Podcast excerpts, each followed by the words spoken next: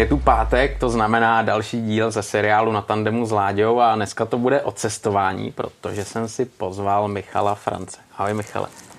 Čau. Čau. Já tě u nás vítám a ty seš eh, vlastně z projektu s Javou na cestách a na Javách a hlavně na Fichtlevu si objel jako kus světa a vlastně dokonce i objel svět. Tak, to je pravda. To je pravda. Uh, to, bylo, to byl takový joke, jako, protože přišla korona, my jsme nevěděli co. Takže my jsme uh, furt koukali do těch map. Měli jsme velký plán, že bychom ten rok vyrazili do Maroka na pionýrech. Hmm. Ale bohužel přišla ta korona a tak se koukalo do map a jakože objedem hranice České republiky. Že jo. Jenže najednou jsme zjistili, že jak je zavříno, tak to perou všichni na kolách, pěšky, na motorkách tak jsme říkali, že vymyslíme něco jiného. Jak jsem koukal do těch map, tak najednou jsem tam viděl Benátky, New York a tyhle ty věci. Uh, Londýn jsme objevili v České republice. Tak jsme řekli, že si uděláme cestu po světě, ale u nás. Že jo? Takže se vybralo hele, asi 40-50 takových bodů, jo, který se projeli a oznámili jsme teda cestu kolem světa. A aby jsme těm lidem úplně nekecali, No tak jsme dojeli na Třeboňsko a tam jsme objeli ten náš rybník svět, takže jsme ho opravdu objeli. No. Tyjo, takže, takže tohle je splníno, můžeš si očkrtnout, objel jsem svět na Fichlu, jo. To, je, to je dobrý. Ale jak to dlouho trvalo, tyhle 50 bodů plus minus, jak jsi říkal, eh, když jste objeli svět, protože, nebo svět, eh, spíš tyhle ty různé lokace, kde jsou třeba Drážďany, že jo, New York, Londýn. Mm-hmm. Jak dlouho to trvalo, kolik kilometrů to bylo? Hele, ono to ani tak dlouho netrvalo, hmm. byli jsme asi pět dní na té cestě jenom, hmm. protože ta Česká republika není zas tak veliká a i pro toho pionýra to je v pohodě, takže asi pět dní jsme byli jenom na cestě. Jo, takže to bylo jako v pohodě. Eh, bylo to veselější kvůli té koroně, protože kolikrát se někde nesmělo hmm. a my jsme vyráželi nějaký v to období, kdy i ty okresy byly nějak zavřený, tak jsme přesně nevěděli, jestli to je zavřený, není, hmm. ale pět dní, no, zhruba takže to bylo v pohodě. Hmm, hmm. Já si myslím, že to je docela dobrá inspirace i pro někoho, kdo třeba nemá tolik času a, a chce vyrazit, udělat si dovolenou, nechce vyloženě do zahraničí, tak si obrazit tyhle, ty, tyhle ty zajímavé místa, že jo, a vždycky si říct, jo, tak teď jsem, teď jsem třeba v Německu a teď jsem v Americe. A... Jo, jo. No, hele, já jsem udělal i jako mapku těch bodů, pak jsem tam dodal i víc, jako, protože ono to je strašně moc u nás, takže hmm. jsem tam těch bodů dodal víc, mám udělanou mapku, dal jsem ji u nás na Facebook, a lidi si ji začali stahovat a pak další rok uh, mě začali posílat fotky, že si jako projeli tu trasu taky a byli lidi, kteří jeli kavar, uh, karavanem, jeli na kolách, jo, Aha. asi já nevím, třeba 12 lidí mě takhle napsalo, že si tu trasu projeli, takže to bylo jako strašně super, no. Ale ono na tom kole možná strávili stejně na cestě jako i na Fichtle. No, to je pravda. to je pravda, že jako ten pionýr moc nejede, no. Hmm. Uh, my jsme s těma cyklistama měli vždycky jako zážitky, hlavně v horách, když jsme byli. Když se jelo třeba Rumunsko teď naposled loni, tak nás na Fagaraši jako cyklisti předjížděli prostě na kolách. No oni museli, že jo, protože tam no, ten dým asi... To je taky pravda, to je taky fakt. Ale to je, to je úplně jasný, to je přesně ty jsi už teď tady narazil na to, že už to není jenom o tom eh, cestování tady u nás, ale já myslím, že každý, kdo se trošku zajímá o cestování, tak ví, že eh, ty jsi na fichtlech, eh, na různých fichtlech, na různých javách vlastně eh, toho projel hrozně moc. Hrozně moc a bylo to, ať je to Balkán, tak třeba se dostal do Ruska, do Finska a tohle muselo být taky strašně zajímavý. Uh, jo, no, ale já jich teda měl jednu připomínku. Ono to bylo na jednom fichtloji. Na jednom? To bylo Aha. na jednom, který a... to všechno vydržel. Ty brdě, a to jsem se tě chtěl zeptat jako na další otázku v průběhu. Kolik těch motorek si měl, kolik těch fichtlů si měl a jak je vlastně schání, že jo? Protože to je peklo dneska. No, je to tak. Hele, tak uh, První pionýr, který jsem měl, tak uh, ten jsem dostal od táty, protože jsem z malé dědiny. Hmm. A my jsme tam s klukama lítali na těch pionýrech už já nevím, od 12, od 13 let po polích, že jsme se učili. Každý. Uh, tak, on na tom vyrůstal každý motorkář to skoro. je správný že? a je to dobře. A uh, někdy v 15, když si můžeš dělat uh, papíry už na malou motorku, hmm. tak jsem si tenkrát udělal papíry na pionýra a začal jsem na tom jezdit na střední, takže jsem ho dostal od táty. A nějako přišla ta doba, že ta motorka byla strašně nepopulární v jednu chvíli. no. Ono to bylo ve všech stodolách, každý hmm. to měl doma, nikdo to nechtěl, byla to prostě stará motorka. A já už jsem na tom taky nechtěl jezdit, přesednul jsem už do auta, že jo. A pionýra jsem tenkrát kámošovi prodal za pět stovek eh, na nějaký závody vedle ve vesnici se dělá, dělá nějaký uh, fichtl cross nebo něco takového. Hmm. Takže se mu to prodalo, zrušili se papíry, dneska bych si za to nafackoval. No to, to teda jo. a za pěti kilo se prodával, no. A za pár let, třeba za pět, za šest let, přišli kluci od nás, uh, že si zase pořídíme fichtly a že na nich vyrazíme na nějaký dobrodružství, že by se někam jelo po České republice. Že? Je. Tak jsem začal pionýra schánět, tak to byl můj druhý pionýr.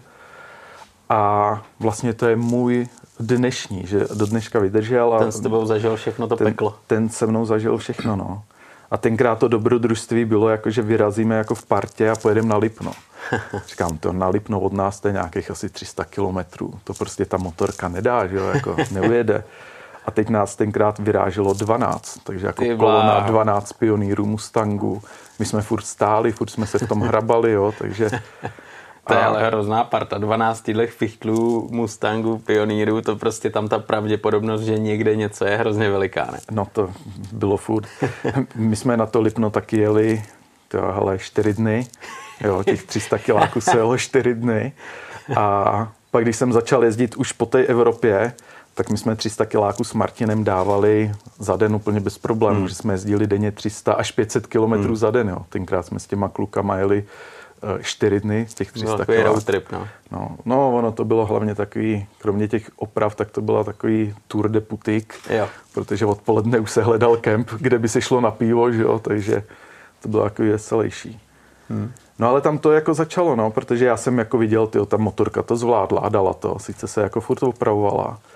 Říkám, hele, to dá jako ideál, co kdyby jsme jeli někam za hranice a třeba do Polska, nejlíp hmm. jako k moři, prostě hmm. jako jet na fichtloj k moři, to musí být super, že jo. No, jenže všichni si začali klepat na čelo a říkali, ale ty jsme to jeli čtyři dny, těch 300 kiláků, to k tomu Baltu pojedeme prostě dva týdny.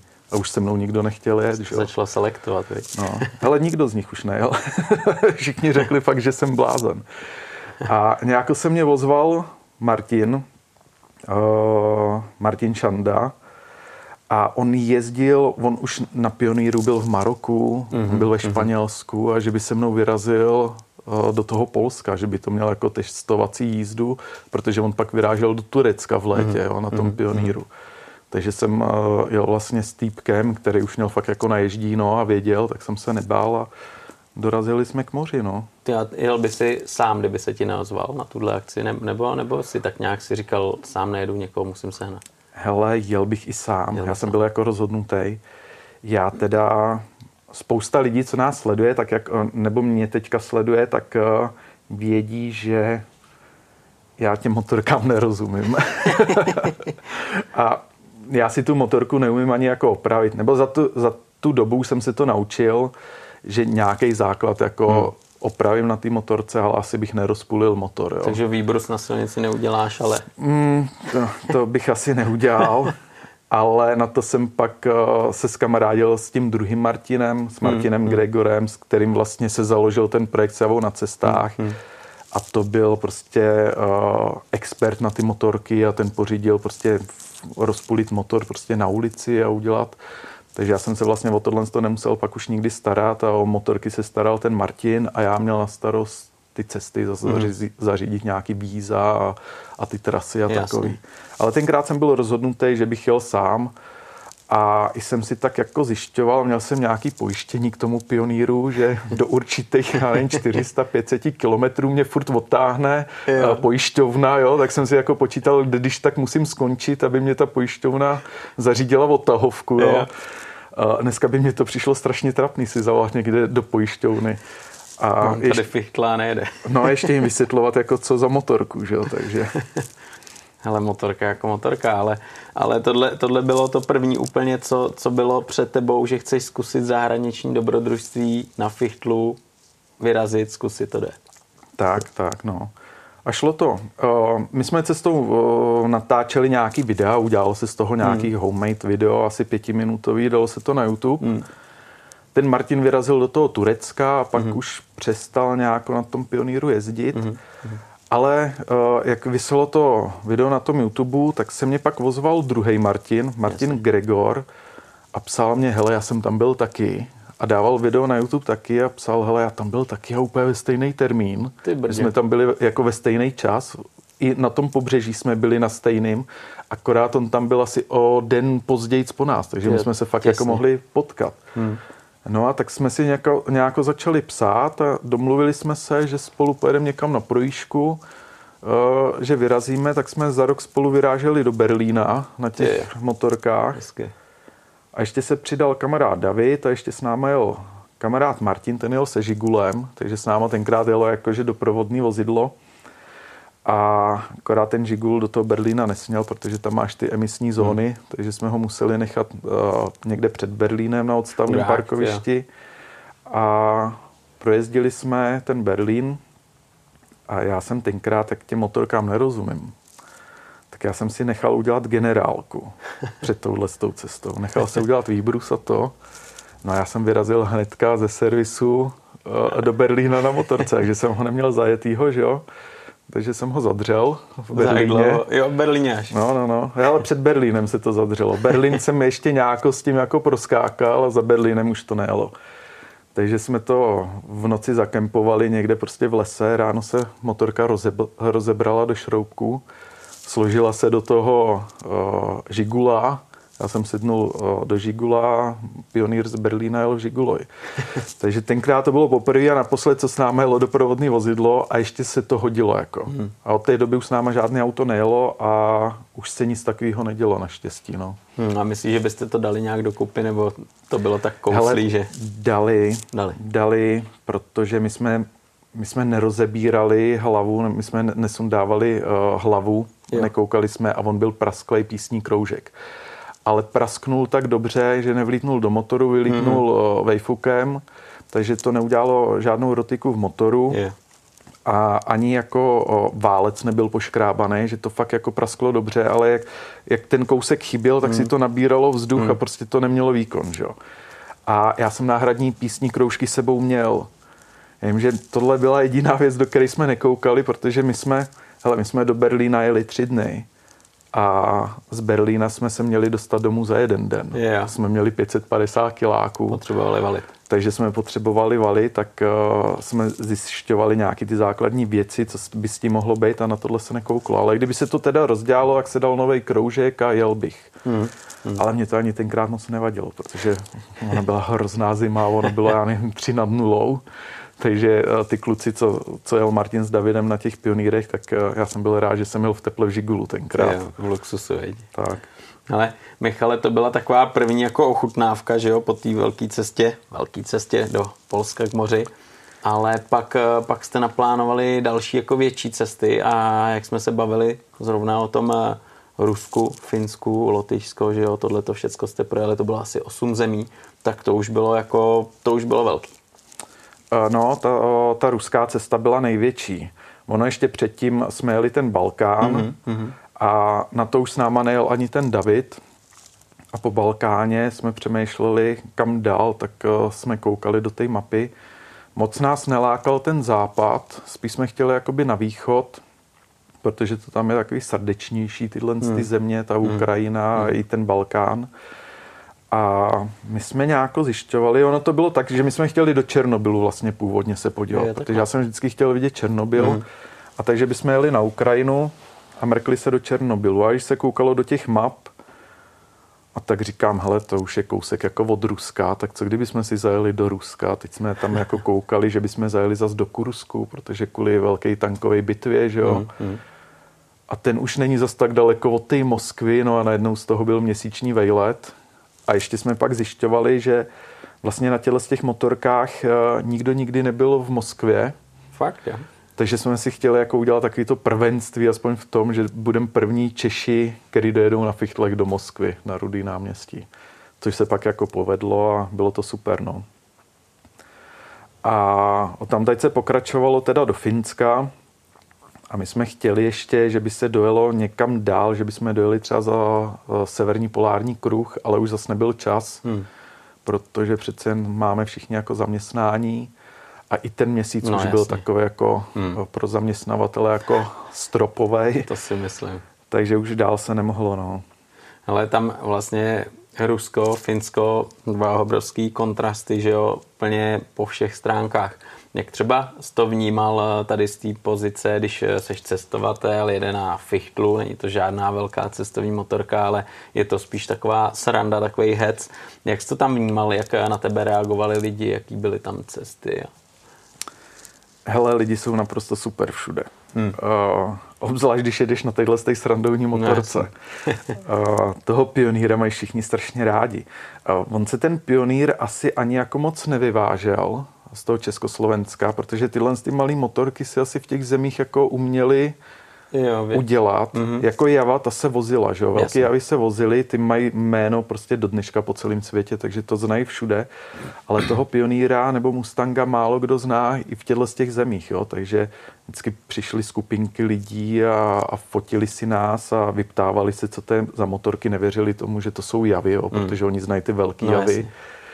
Takže ty lidi jako ten pionýr vlastně na těch cestách spojoval. Já jsem vždycky říkal, že když jedeš jako na velké mašině prostě, tak to je super, je to Hmm. jako nějaký komfort, ale zase ty lidi k tobě nejsou tak srdnatější jako s tím pionýrem. Jo, ono možná, když jedeš jako sám na té velké moderní motorce, tak jako asi je to více dostaneš mezi lidi, ale když jedeš v partě, že jo, No, no, tak no, no. nemáš šanci tolik jako tady na takovýmhle fichtlu, který už něco pamatuje a je starší než ty třeba. Tak, no to je určitě. to on, ty, ty motorky jsou ze 70. let, No. takže ode mě ta motorka je tedy asi o 15 let jenom, ale od Martina byla asi o 20, 25 let, takže jako to bylo dost. Uh, hele, my jsme zastavili, třeba v tom Rusku to bylo, my jsme prostě kdekoliv jsme zastavili, tak okamžitě u nás někdo byl a teď jak viděli tyhle ty malé motorky, my jsme to neměli žád, nijak moc nablejskaný a to, takže prostě starý střepy, tak furt chodili a ptali se, jestli nepotřebujeme pomoc, jestli jako nám to jede a to. A my Je. jsme stavili jen třeba, aby jsme si zakouřili, nebo prostě posvačili, anebo aby se motorky oddechly a furt nám chtěli jako pomáhat. Takže Aha. to bylo super. A největší srandu z nás vždycky mají na celnicích, na hranicích. To věřím. Jo, protože to tam jsme jako zjevení vždycky pro ty celníky, takže ale díky tomu vždycky jdem předem. Právě, já jsem, já jsem si říkal, že jako když už srandu z vás mají, tak jste pro ně sice legrační, ale určitě se z toho dá vytěžit, že jo? protože na těch hranicích to bývá většinou dost No. oprus. Tohle bylo nejlepší v tom Rusku, mm. protože my jsme přijeli na tu ruskou hranici a teď eh, jsme zjišťovali, co a jak. A všichni, jako co jsme kontaktovali lidi, co tam byli autama na motorkách, tak jakože na té ruské hranici strávíš několik hodin, prostě Mhm. mm. třeba 5-6 hodin klidně, podle kolon, jaký tam budou. Teď tam je spousta papírování, vyplněš spoustu papírů, že jo, nějakých. Uh, teďka my rusky nemluvíme, mm. azbuku neovládáme, že jo, No. to už jsme se neučili. A teď jsme tam přijeli na tu ruskou eh, hranici. Teď ještě vtipný bylo, než jsme tam, než jsme vůbec dojeli jako do toho prostoru celního nebo ty uh, uh, ruské hranice, tak tam byl plot, u, u něho stáli nějaký celníci, vojáci a ty tě pustějí dál už do toho prostoru. Že? Mm. A teď ten celník na nás něco spustil jako rusky a my jsme vůbec nic nerozuměli. Jo? Byť jako ta ruština je docela dost podobná, pak jsme se to trošku jako naučili za ten měsíc, že jsme začali jako komunikovat, ale tenkrát jsme jako vůbec nerozuměli. A jediné, co jsme rozuměli, tak bylo slovo alkohol. A tak my jako říkáme, jo, jo, jo. A my jsme se vždycky vozili flašku slivovice, nebo malé flašičky, které jsme rozdávali, že jo. A tak jako říkám, jo, jo, jo. A ještě říkám typicky eh, český alkohol, slivovice. Ten policaj nebo celník, co to bylo, úplně vytřeštil oči, kouká na nás, kouknul na Martina a Martin mu říká, no ale jenom litr. Jo. Takže jsme měli zjištěno, že se může převážet jenom litr alkoholu, že jo. Tak mu ještě říká, no ale jenom litr. A ten celník najednou začal mluvit anglicky. A z té ruštiny přišel do angličtiny a to jsme mu už rozuměli. A on nám říká, vy jste vypili litr slivovice a řídíte motorky. tak jsme se úplně zhrozili, protože jsme zjistili, že se nás teda neptali, jestli převážíme alkohol, ale jestli jsme požili alkohol, že jo. Tak na něj koukám. A teď on to jako asi pochopil, začal se strašně smát a pustil nás, že jo. Ale on se nás ptá, jestli jsme vypili alkohol před jízdou a my mu říkáme, že litr slivovice, že jo. No, ale a pak jsme se dostali do toho prostoru teda celního, tam už byly ty kolony těch aut v několika řadách a teď k nám, najednou k nám začali chodit ty celníci a kolem nás, já nevím, bylo asi deset celníků v hloučku, koukali strašnou srandu. Uh, nevěřili na tom, že jsme přijeli z České že republiky. To, to věřím, že jako A když jsme museli... ještě řekli, že míříme jako do Moskvy a pak možná do Finska, když to dá, tak si ťukali na čelo a říkali, no hele, to pojedete půl roku, to my vás musíme pustit přednostně, ať tady nestojíte v té koloně. Takže nám vzali stranou, my jsme předběhli všechny ty auta, co tam čekali a teďka tam přijde taková ta byrokratická mašinérie hmm, těch hmm. papírů a to, tak oni nám tam dali ty papíry, dali nám je naštěstí v angličtině, jenže tam stejně toho bylo strašně moc. A tak nám tam dali jednoho celníka kruce, který nám to tam všechno vyplnil. Mm-hmm. Oběhal ty budky, kde dostáváš ty razítka do těch papírů a my jsme tu hranici měli, já nevím, asi za půl hodiny prostě přejítou. Tak to možná je rekord, ne? To, no, to, to jsem fakt... zvědavý, jestli někdo třeba byl rychlejší, klidně, klidně pište do komentářů, ale no, za půl hoďky. To fakt bylo jako uh, rychlý a bylo to super, no. Normálně jsme tam fakt jako třeba pět hodin určitě byli. Možná hmm. díl, protože bychom ani nevěděli v těch papírech, co vyplňovat pořádně. Takže... taky mohli domů. Tak, tak.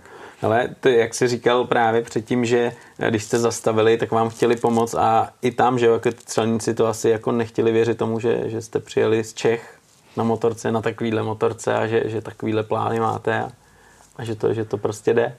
Uh, no, to vždycky se všichni divili. Vždycky říkali, ne, to jste přivezli vlakem, ne, sem a projedete hmm. si tady tu zem, ale to i když jsme byli na tom Balkánu, že jo. Ono tam motorkáři od nás jezdí, že jo, tam jezdí, tam se jezdí hodně, že jo, hmm. jenže tady sedneš na mašinu a večer uh, seš, já nevím, v Rumunsku, hmm. my tam jedeme čtyři dny, že jo, na těch motorkách. Takže ty lidi tomu moc pak nevěřejí. Ale spíš veselější je, když se tě ptají v Čechách. Jo, to pak byly jako, jako uh, historky, že já nevím, jsme se vraceli z toho Balkánu a jsme někde za Brnem a na benzínce a prostě tam nějaký motorkář, chlapi se tě ptá, jako kam jedete kluci? A my se vracíme zrovna z Řecka, že jo, a tak jako on se ptá, kam jedete? A tak říkám, no my jedeme ke Hradci Králové, jako z Brna až do Hradce jedete. tak se tomu vždycky, eh, eh, tak se tomu jako divili, že jo, a pak mu říkám, no jo, ale my jsme přijeli z Řecka teďka, tak jo. mu naložil ještě a to už. My za sebou máme tři tisíce kiláků jako z Řecka přes celý Balkán. Ne, to není pravda, z Brna do Hradce to nejde. Krása. No, tak pak se vždycky lidi divili v těch Čechách, jo, jak jsme přijeli tohle z toho. Hmm, ale jak jste to dávali, co se týče právě toho servisu a poru, že jo? protože tahle cesta jenom že jo, do té Moskvy a potom dál do Finska a tak dále a tak dále měsíc, tyjo. Mi neříkej, že ty fichly drželi a, a jenom jste doplňovali benzín s olejem na zdar. No, hele, ku podivu, tahle cesta byla relativně jako v pohodě. Nebo hmm. ono, většinu těch cest bylo v pohodě, protože hmm. ten Martin byl fakt jako uh, expert na ty motorky, takže hmm. on si je vždycky vzal v zimě k sobě, dal je do cajku a ono, když se té motorce dá nějaká jako dobrá příprava, dá se dobrý olej, neleješ hmm. tam to uh, M2T, jak, no, no, no. jak tam každý uh, leje, že jo, hmm. tak ta motorka pak jako vydrží. A co je dobrý olej? Uh, Pro fichtl. My používáme TSF, uh-huh. Mogul. Uh-huh. A fakt nedělají se ti pecky, nezanáší fakt, se ti uh, vejfuk a fakt je super. Jo? A jedna ku 30 normálně? Uh, ne, ne, dávali jsme jedna ku 40. Uh-huh. Jedna ku 40, někdy i více dávalo. Uh, ono záleží zase, jak máš výbrus, jak je zajeté a podle Jasně. toho, no. A takže když tomu dáš nějakou přípravu, tak ta hmm. motorka jako vydrží a dějou se na té cestě jako běžné věci, že se ucpe třeba tryska, protože máš v nějaký rez v nádrži nebo blbej benzín natankuješ nebo něco, hmm. ale hmm. Uh, na téhle cestě vlastně nebylo skoro nic. My jsme urazili 6000 kiláků a dvakrát jsme vyměnili každý svíčku. Hmm. Ale musím říct, že jsme vyměnili i celý motor teda. Takže vezete i motor, jo? vezem s sebou celý motor. My s sebou vezem celou motorku. Když jako si odmyslíš rám a no, plechy, no, no, tak no. vezem s sebou všechno. Jo? Fakt, je. Kompletně všechno a na tu ruskou cestu jsme si řekli, hele, my máme zapalování, berem a válec, hlavou, kliku, všechno a furt to máme nastrkaný nějako po brašnách, tak to prostě dáme do těch kartérů hmm. a vezli jsme už kompletně celý motor. A takže Martin si udělal takový držák na Mustanga, z boku tam měl daný celý motor. Jako poskládaný. No, složený komplet. kompletně celý motor. Prostě tam je u toho pioníra Mustanga je výhoda, že ten motor je vlastně stejný. Hmm, hmm. Jo, takže můžeš ten motor použít na Mustanga i na toho pioníra. Takže jsme měli jeden celý motor akorát byl skrytej v takových, v takové krabici a to, kdyby měli problémy na hranicích. Jo. Protože v poskládaný motor ještě byl jako z mototechny, takže bez čísla vyraženého, tak by mohli mít na celnicích problémy, že já nevím, tam dovážíš, no, anebo že na něm nemáš číslo, hmm, hmm. číslo, co máš v techničáku. No a na Ukrajině tam jsou hrozný cesty, že jo. Hmm. A tak ten můj motor nějako prostě asi po dvou dnech jízdy uh, po té Ukrajině se nějako prostě hly ty kartéry a začal si přisávat vzduch a motorka nechtěla vůbec jet. A my jsme nechtěli půlit na cestě motor, hmm. protože jsme měli být v určitou dobu v té Moskvě. A tak jsme ten motor jenom vyměnili za ten náhradní, takže to bylo za dvě hoďky někde na benzínce prohozený a, a jeli jsme s tím, že v Moskvě pak někde seženem eh, těsnění a že ten motor předěláme v, v Moskvě, jenže se nám pak už nechtělo, hmm. Uh, takže jsme těsnění sice sehnali, ale motor jsme pak už nepředělávali a dojel jsem to na tom náhradním. A to bylo jediné, co se za tuhle tu velkou cestu jako stalo. No. To bylo kolik celkově kilometrů? 6 tisíc to bylo. 6 tisíc kilometrů. No. Hm, tak to je jako slušný nářez. To bylo už dost, no. A to jsem si říkal, že to byl asi strop pro hm. mě na tom pioníru. Jako. Hmm. A už to bylo fakt jako 6 tisíc uh, měsíc na cestě, to už bylo to, jako to už dlouhý. ten zadek byl jak řeše to, ne? Nebo ani ne? No. Ale on je špatný, on ten zadek je špatný první tři, čtyři dny. Jo, pak, pak, už, pak už. Pak se z něj stane plechová prdel a, a už nemusíš používat ani žádný mastičky, který sebou vezeš, takže pak už se jako zvykne, je to v pohodě, už najdeš si nějakou tu polohu.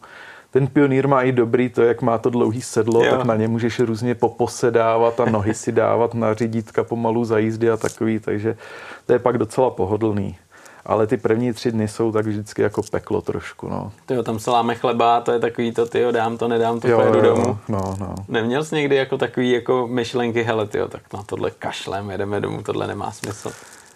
Hele, já to mám vždycky, když vyrazíme hnedka první den, protože sedneš na tu motorku, teď to nastartuješ, ten fichtl má prostě příšerný zvuk sám no. o sobě, furt se tam někde něco klepe a ty máš naplánovaných 6 tisíc prostě přes Rusko.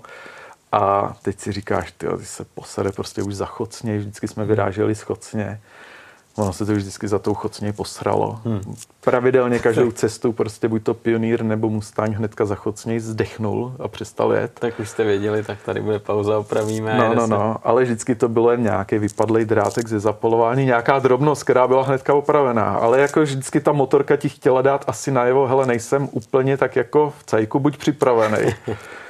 A takže hnedka, jak jsem na to vždycky první den sednul, tak to jsem měl takový to, hele, to prostě nedáme. Hmm. Ale dojel už třeba, já nevím, do pasohlávek nebo někam prostě už na Moravu a řekl si, jo, už jsi prostě daleko, to, to dáš a pak už to bylo v cajku vždycky. Musíš. Jak třeba v tom Finsku, když jste přijeli z Ruska, že jo, to je určitě trošičku jinak všechno, co se týče silnic, předpisů, lidí. Hele, Finsko bylo super, ale my jsme jako to Finsko jeli fakt jenom kousíček. My mm-hmm. jsme jeli, mm-hmm. Uh, my jsme původně ani to Finsko jet neměli, Aha. protože jsme měli jet uh, z Ruska už do uh, Estonska, že jo. jo.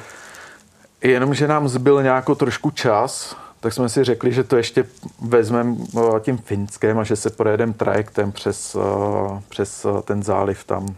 Hmm. A, takže jsme jeli Finsko fakt jenom kousek do Helsinek, ale byl to jako kontrast, jo. Bylo to, bylo to lepší. Měli jsme i super přivítání teda e, do Finska, protože my jsme měli zase špatný rozloučení s Ruskem. Fakt jo, tak jak, jak se tam dobře vyjeli, tak no, odjezd no, na, na houby, tak odjezd Aha, byl fakt jako špatný. Uh, přijeli jsme na hranici, teď tam přišli k nám celníci, zase ha, ha, ha sranda, otevřeli pasy a zabavili pasy, odešli, asi hodinu byli pryč. Hmm.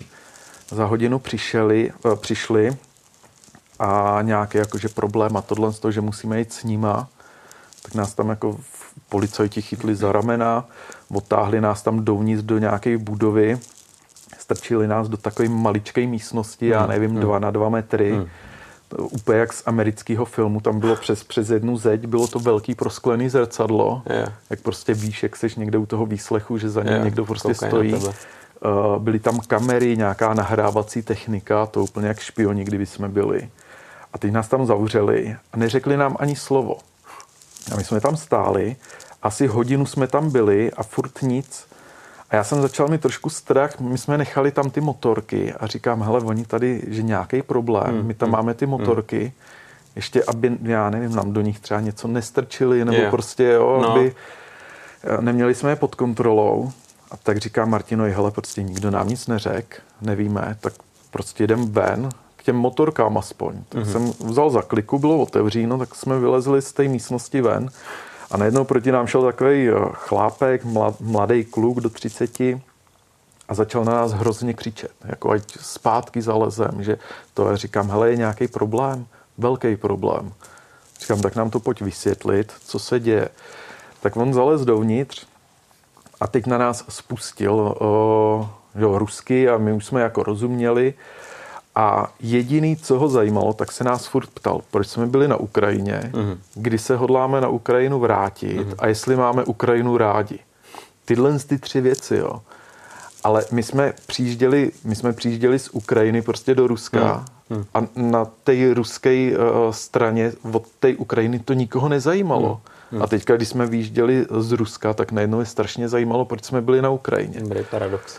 A tak mu tam furt dokola říkáme prostě, že jsme mototuristi a že hmm. jsme byli jako na motorkách a projíždíme prostě tuhle tu část té Evropy a to. A on furt půl hodiny dokola tyhle tři otázky. Hmm. Hmm. No a tak já pak už, jako, už jsme mu nechtěli odpovídat, už to nikam nevedlo.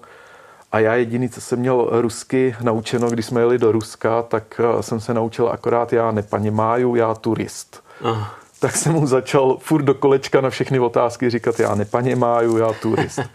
Po půl hodině pochopil, že už s náma nebude žádná zábava, tak nás chytli za ramena, vrátili nám uh, pasy, vyvedli nás ven, ukázal na motorky, vypadněte a my jsme takhle opustili Rusko. Jo. Takže tak, jak jsem ho chválil předtím, když jsme hmm. se do něj dostali, tak to bylo strašně super. A to, co nám ušetřili při tom vstupu, tak nám zase pak přidali na výstupu. Se to vždycky musí zprůměrovat. No, no. No ale pak jsme přijeli na tu finskou uh, stranu, že jo, a tam celník se začal smát, málem spadnul ze židličky, když to viděl z té budky a teďka nám eh, říká, jestli jsme byli na fotbale, Aha. protože my jsme, byl, my jsme přijeli do Moskvy v den, kdy zač, začínalo mistrovství světa ve fotbale tenkrát. To a to my jsme taky nevěděli. Že to začíná, protože se plánovala ta cesta, tak už jsme jako nic jiného nezjišťovali. Hmm. Hmm. A nám bylo furt divný, že se nás všude, eh, v Polsku, eh, na Ukrajině, všude se nás ptali, jestli jedem, když jsme říkali, že jedem do Moskvy, jak se nás všichni ptali, jestli jedem na fotbal. Jasný. Proč do Moskvy na fotbal? že? A pak jsme přijeli do Moskvy a zjistili jsme, že začíná mistrovství světa ve fotbale. No a tak ten uh, celník uh, v tom Finsku se nás ptal, že říká, tak byli jste na fotbale? A říkám ne, protože uh, i kdybychom chtěli, tak náš tým se tam stejně nedostal. On se tak smutně kouknul a říká, Finové taky ne, nic si z toho nedělejte. A pustili nás do Finska a byli jsme ve Finsku. No. A jinak ty lidi, zase musím říct, že ty lidi v tom Finsku i v tom Rusku byli jako stejný. Jako hmm. Ty Rusové, co jsme se s nima potkávali uh, po té cestě, tak uh, byli super, i ty Finové. Hmm. V tom Finsku to bylo takový jako lepší, že většina těch Finů jako mluví anglicky, tak se s nima líp domluvil než s těma Rusama. Jasně. Takže to tam bylo, ale byla tam zase zima, větší zima. Ty bude, to je fakt, že nahoře na severu už, už je. No a hele, to my jsme jeli červené srpe, nebo hmm. tak nějak to bylo, takže tak. jako teplo, ale tam byla zima už, no. Hmm. A už v Petrohradu, když jsme byli, tak začala ta zima tam, no. A co znamená zima takhle v tom červenci? Hele, tam bylo nějakých třeba 8-10 stupňů hmm. A ono pak, když jedeš na té no motorce, ono i ten pionýr nejede tolik rychle, ale i těch, já nevím, když jedeš těch 50-60, no. tak stejně musíš odpočíst několik stupňů hmm. dolů ještě. A teď my, my samozřejmě nejedeme, nemáme žádný mundury motorkářský, prostě jedeš v nějaké džísce v riflík, že jo. Takže pak fakt jako byla zima, no. Tak my jsme v tom Finsku někde vystupovali a, a kolem sebe jsme obmotávali plachty, co jsme měli na stany a takový, aby jsme prostě byli co nejvíc obliknutý a stejně byla zima. Hmm, hmm. Ale v téhle rychlosti tam nemusíte mít ani strach, že byste platili pokuty a tohle asi z téhle stránky jste měli totální pokoj, že jo? Můžeš zaparkovat, kde chceš, no. jet kam chceš. To je pravda, to je pravda. To, že to je 50 malá motorka, tak ono to asi platí, si myslím, po celé Evropě. Eh, když z té motorky slezeš, nemáš ji nastartovanou a tlačíš ji vedle sebe, tak s ní můžeš normálně po chodníku, můžeš s ní hmm. hmm. kdekoliv. Takže my se s tou motorkou pak dostaneme, když tak eh, i na to rudý náměstí, kam prostě normálně s autem s motorkou nezajedeš a s tímhle s tím úplně bez problému. Takže to je výhoda. No. Nevýhoda je, že nebo ono ne, nevýhoda, nemůžeš s tím na dálnici, hmm. že jo. Hmm. Ale ono, tam s, to, nechceš, ono s tou prostě. motorkou tam ani nechceš. Ale nám se několikrát stalo, že prostě jsme na dálnici vyjeli, protože eh, když jsme byli v Záhřebu, ten, je, ten, ten byl strašně špatně značený. Hmm. a většinou v těchto z těch velkých městech tě to vyžene nějakou výpadovkou ven prostě na dálnici, takže se vždycky na tu dálnici nějak dostanem je to teda peklo, no to takže je, to prvním, prvním výjezdem prostě rychle ven, ale naštěstí zase tam jsou ty odstavné pruhy, tak prostě jedeš v tom odstavném pruhu, jo, ale může být problém, no. Kluci tenkrát i, já jsem teda s nima nebyl, se dostali někde za Bratislavou, to ještě před tím Berlínem jeli taky s tím Žigulem Aha. a dostali se, jeli Martin s Davidem, a druhý Martin s tím Žigulem a taky dostali se na dálnici na Slovensku, tak hnedka prvním výjezdem, lenže než ho našli, tak je stavili policajti, že jo. Hmm. Takže dostali pokutu, ale on tu pokutu dostal i ten Žigul, který s ním jel. Jak to? No, protože on jel stejně rychle jako oni, aby jim neujel, že jo. takže, takže jel brzdil nějaký, tam tak, takže brzdil provoz, jel nějakých, on jel teda tak, já teda nevím, jestli nejel taky v tom odstaveným, nebo to, je, ale on jel je. nějakých 60, 70, hmm. hmm. takže dostal tu pokutu i on, který tam jakoby mohl, no. Ale ono i ty rychlostní silnice, když jedete někde, musíte třeba přejet, tak eh, je to, dá se říct, v že jo? Když, když jedeš takhle pomalu a kolem tebe lítají kamiony a No, uh, my ani na ty rychlostky nejezdíme. minimum, veď. Ani my se snažíme fakt jako nějaký okresky hmm. vždycky, uh, aby jsme jeli fakt jako po nějaké rozumné uh, malé cestě, protože ono s tím pionýrem ti je úplně jedno, jestli jedeš na dálnici nebo jestli jedeš po okresce, protože prostě furt valíš těch 55, furt hmm. stejně, takže ti to je úplně jedno. Takže tyhle ty rychlostky taky nevyhledáváme, ani žádný větší cesty mezi velkýma městama prostě. Uh, a ono si to pak i na tom pionýru víc užijem, hmm. o, tu cestu. Takže to je jakoby lepší, no. A o, po dálnici, já nevím, tak jeli jsme třeba, po dálnici jsme ještě jeli Albánie, Srbsko, ale tam ty motorky si myslím, že dokonce i můžou. A v té Albánii zase nebyl úplně takový provoz a tam vlastně, já nevím, potkáváš hmm. i koňský povozy na té dálnici jo. a takový cyklisty. Takže, Jste si rovni. No, takže tam to bylo jako v pohodě. Hmm. Hele, co třeba, když takhle jste vyráželi na těch fichtlech, na delší cesty, co jste vždycky sebou brali, co, co jako věděl, že musíte mít a co jste třeba zjistili, že byste si byli bývali měli vzít a nemáte to a na další výpravy už jste to měli? No, my jsme za ty roky už to jako tak jako naběhli, hmm. že už přesně vím, já mám, my nemáme ani žádný motobrašny, ale nakoupili se takový ty zelený brašny uh, armádní, ta malá polní. Jo, jo. Ty jsou naprosto dokonalý, protože hele, ono do nich ani nenaprší. Takže uh, je máš, uh, jsou jakoby voděodolný. Aha.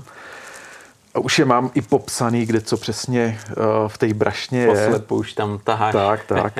A ona ta motorka pak moje vypadá jak malý nákladák, protože to je samá brašna. Aha ono by se mě to vešlo do jedné nějaké brašny, ale já to hmm. chci mít všechno pěkně, jako hmm. abych mohl šáhnout sem pro nepromok, sem yeah. pro, já nevím, termoprádlo tady stána takový, yeah. takže to je jednodušší. A za ty roky už to máme jako naběhnutý, mám doma prostě velkou krabici, v které všechny tyhle věci jsou a ty pak se naházejí. Eh, základem jsou teda náhradní díly. Hmm. I když je moc jako nepoužíváme na těch cestách, jak to Martin vždycky měl připravený, tak ale s sebou stejně vezeš všechno a kromě hmm. toho motoru stejně sebou vezeš uh, pak další lanka, nářadí a takový. Takže ty náhradní díly pak sebou vezeš spaní, protože Uh, my vždycky spíme, nebo většinou uh, spíme prostě někde v lesích. Mm-hmm. Někde v lesích nespíme penziony, kempy, mm-hmm. ale prostě jakoby v lesích. Ty penziony nebo kempy občas taky, já nevím, jednou třeba za čtyři dny kvůli tomu, aby zdobil zase techniku nějakou, foťáky, telefony, powerbanky, aby se trošku umyl, protože po těch čtyřech, pěti dnech už se kolem tebe začnou dělat mezery v obchodech, když začneš nakupovat, jak už zaváníš. Takže to spaní, takže nějaký eh, stany, stan, spacáky, v oblečení.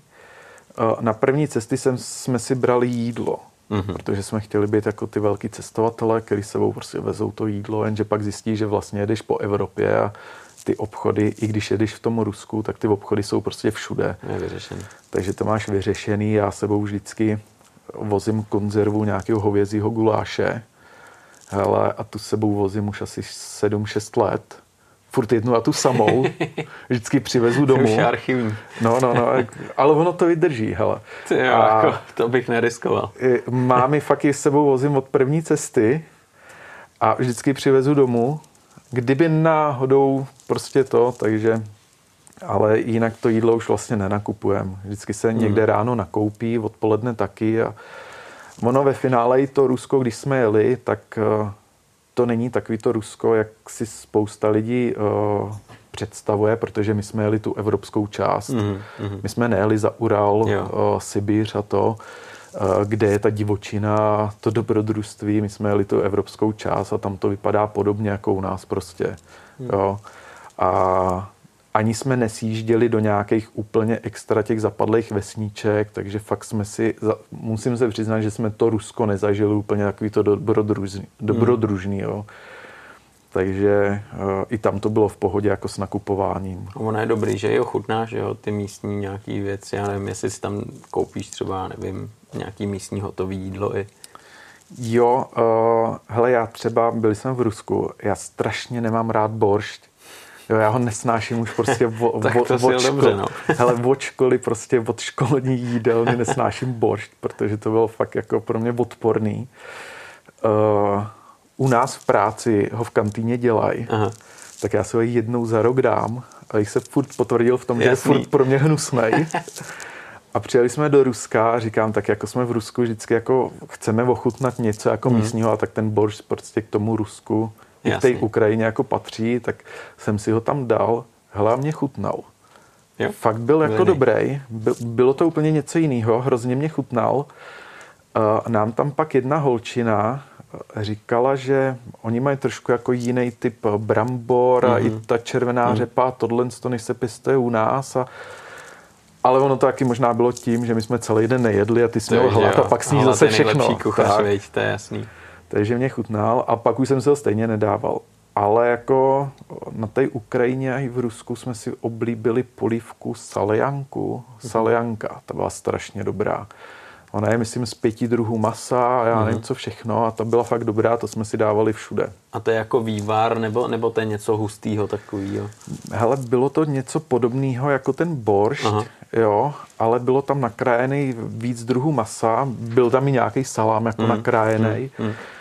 A fakt jako dobrá.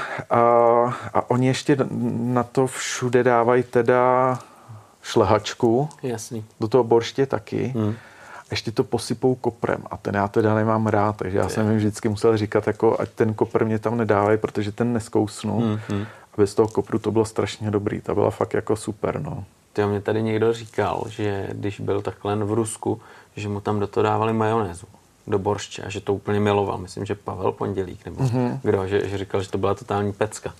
Takže to jsou takový různý místní jo, jo. zvyky a chutě, že jo, tak eh, tohle to máte šanci poznat a, a to je dobrý, ne, na tom cestování. Tak, no a pak tam mají, to já si teďka nespomenu, ty, ty pyrošky s tím masem. Jo, jo, jo, jo. Ale oni se to nemenuje pyrošky, že jo. Hmm. Ty, ale no, teď to si nespomenu, no. ale to je dobrý, to je fakt, to bylo Vydatný, výborný. No. no, no, no. A teď oni různý velikosti, že buď to malý, nebo hmm. prostě dostaneš jeden ohromný, hmm. fakt to bylo dobrý, no.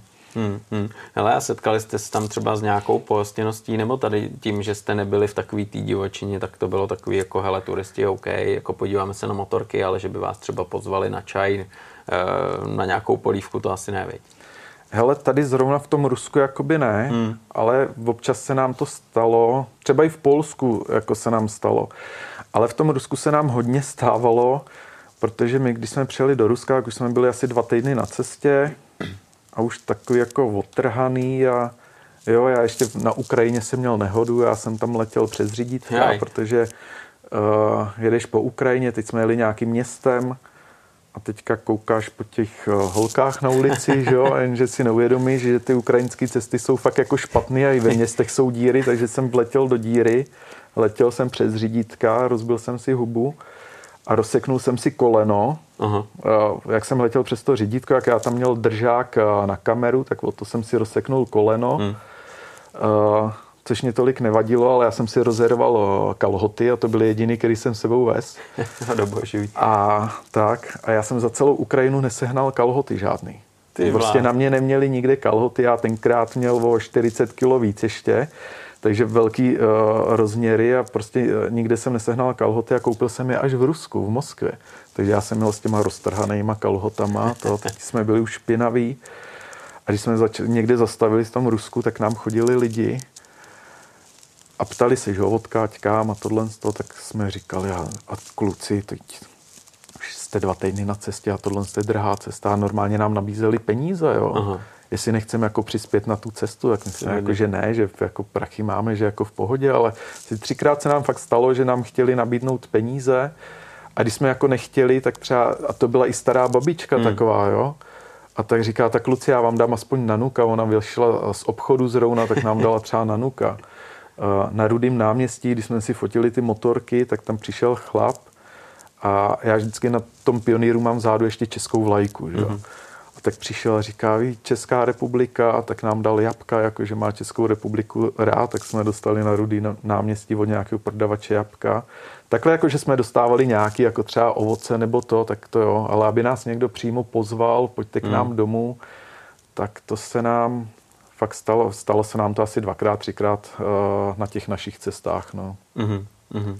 Tyjo, to si myslím, že oproti tomu ta Kuba, o který se určitě budeme bavit, je úplně o něčem jiným, že jo? protože já vlastně, když jsem narazil na tenhle ten projekt, tak mě zaujalo právě ta Kuba. Ta Kuba, kdy si vyrazil a procestoval to tam na motorce, už na větší motorce, tak tam ty lidé a ta pohostinnost to asi muselo být zase úplně jinak, že jo?